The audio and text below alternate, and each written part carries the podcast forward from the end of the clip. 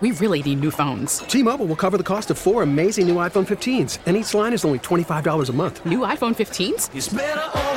Only at T Mobile get four iPhone 15s on us and four lines for 25 bucks per line per month with eligible trade in when you switch. Minimum of four lines for $25 per line per month with auto pay discount using debit or bank account. $5 more per line without auto pay, plus taxes and fees. Phone fee at 24 monthly bill credits for all well qualified customers. Contact us before canceling account to continue bill credits or credit stop and balance on required finance agreement due. $35 per line connection charge apply. Ctmobile.com. We get it. Attention spans just aren't what they used to be. Heads in social media and eyes on Netflix. But what do people do with their ears? Well, for one, they're listening to audio. Americans spend 4.4 hours with audio every day. Oh, and you want the proof? Well, you just sat through this ad that's now approaching 30 seconds. What could you say to a potential customer in 30 seconds? Let Audacy put together a media plan tailor made for your unique marketing needs. Advertise with Audacy. Visit ads.audacy.com. I'm Jeff Bell. I'm Patti Reising. Cases of COVID 19 emerging here in the Bay Area, and coronavirus concerns are impacting our economy in new, in new ways. KCBS's Jim Taylor joins us with more. Jim? Just this afternoon, Jeff, three new cases of COVID 19 confirmed in the Bay Area. One in Berkeley, a person recently returning from a, a country where COVID 19 is quite active, and in Santa Clara County. We've identified two new cases of COVID 19 in our county, which brings our total number of confirmed cases to 11. This is County Health Officer Dr. Sara Cody. She says the older you are, the higher your risk. Today, we're providing new local guidance for our county regarding how individuals who may be at higher risk for severe infection can reduce their likelihood of exposure. Those include stay home, certainly avoid large gatherings of people, and if you're old, maybe even those bingo games. A ninth COVID 19 fatality reported in Washington state. That's where officials are complaining of an inept response to the spread of the disease. And face mask makers can't make face masks fast enough. Health officials around the world are pleading with people not to hoard them. Jim Taylor, KCBS. Thank you, Jim. It took until Election Day itself, but Joe Biden finally campaigned here in the Bay Area. KCBS political reporter Doug Sovern spoke with the former vice president as he met voters at a popular Oakland diner. Joe Biden worked his way through a jam packed Buttercup restaurant near Jack London Square, surprising excited diners.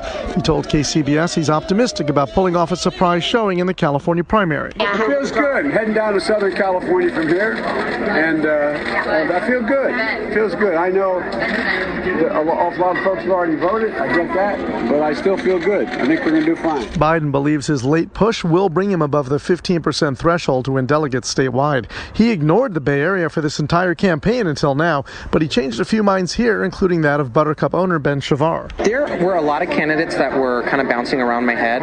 Um, he was one of them. Let's just say it sealed the deal. It helped seal the deal that he came to my restaurant. I mean, what, what more could you want? UC Berkeley student Aiden was going to vote for Amy Klobuchar, but now that she's out, he's backing Biden, and he couldn't believe he got to meet him. Yeah, it was an incredible experience, and I'm so glad I got to meet the first person I ever got to cast a vote for for president. In Oakland, Doug Sovern, KCBS.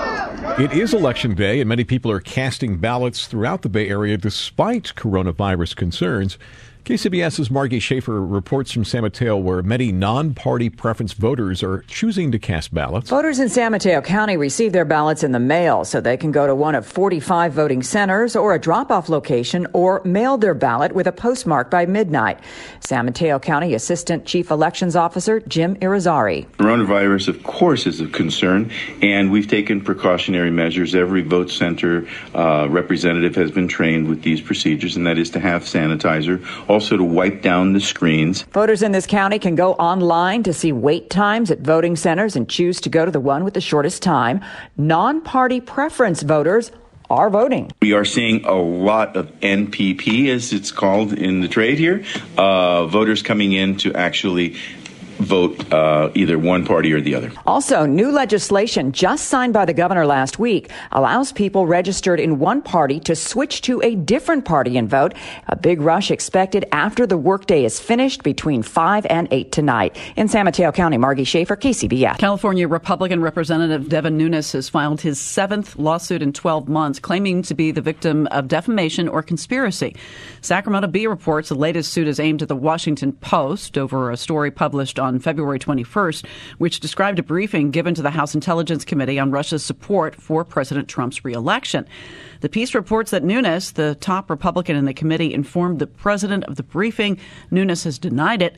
The Post says it stands behind its reporting. The San Jose School District is, denou- is, denouncing what officials call a hate crime on one of their grade school campuses. As KCBS's Matt Bigler reports, it is the third such incident in the past year. It was here at Robert Sanders Elementary in East San Jose that someone scrawled a racial slur on a poster against African Americans. Parents and teachers have been shocked and disappointed. Very surprised because this is a school that celebrates diversity, says Counselor Desiree. Desiree Vega. It's the third time something like this has happened in the past year in the Mount Pleasant Elementary School District. The third time having this happen was just just way too much. That's why Superintendent Marion Engel says they've decided to address these hate crimes head on, as well as change their curriculum. We're bringing in the uh, teachingtolerance.org, and it's diversity is our strength, and so that's what we're trying to really concentrate on. Engel says the racial slur is all the more disappointing because this is African American History Month.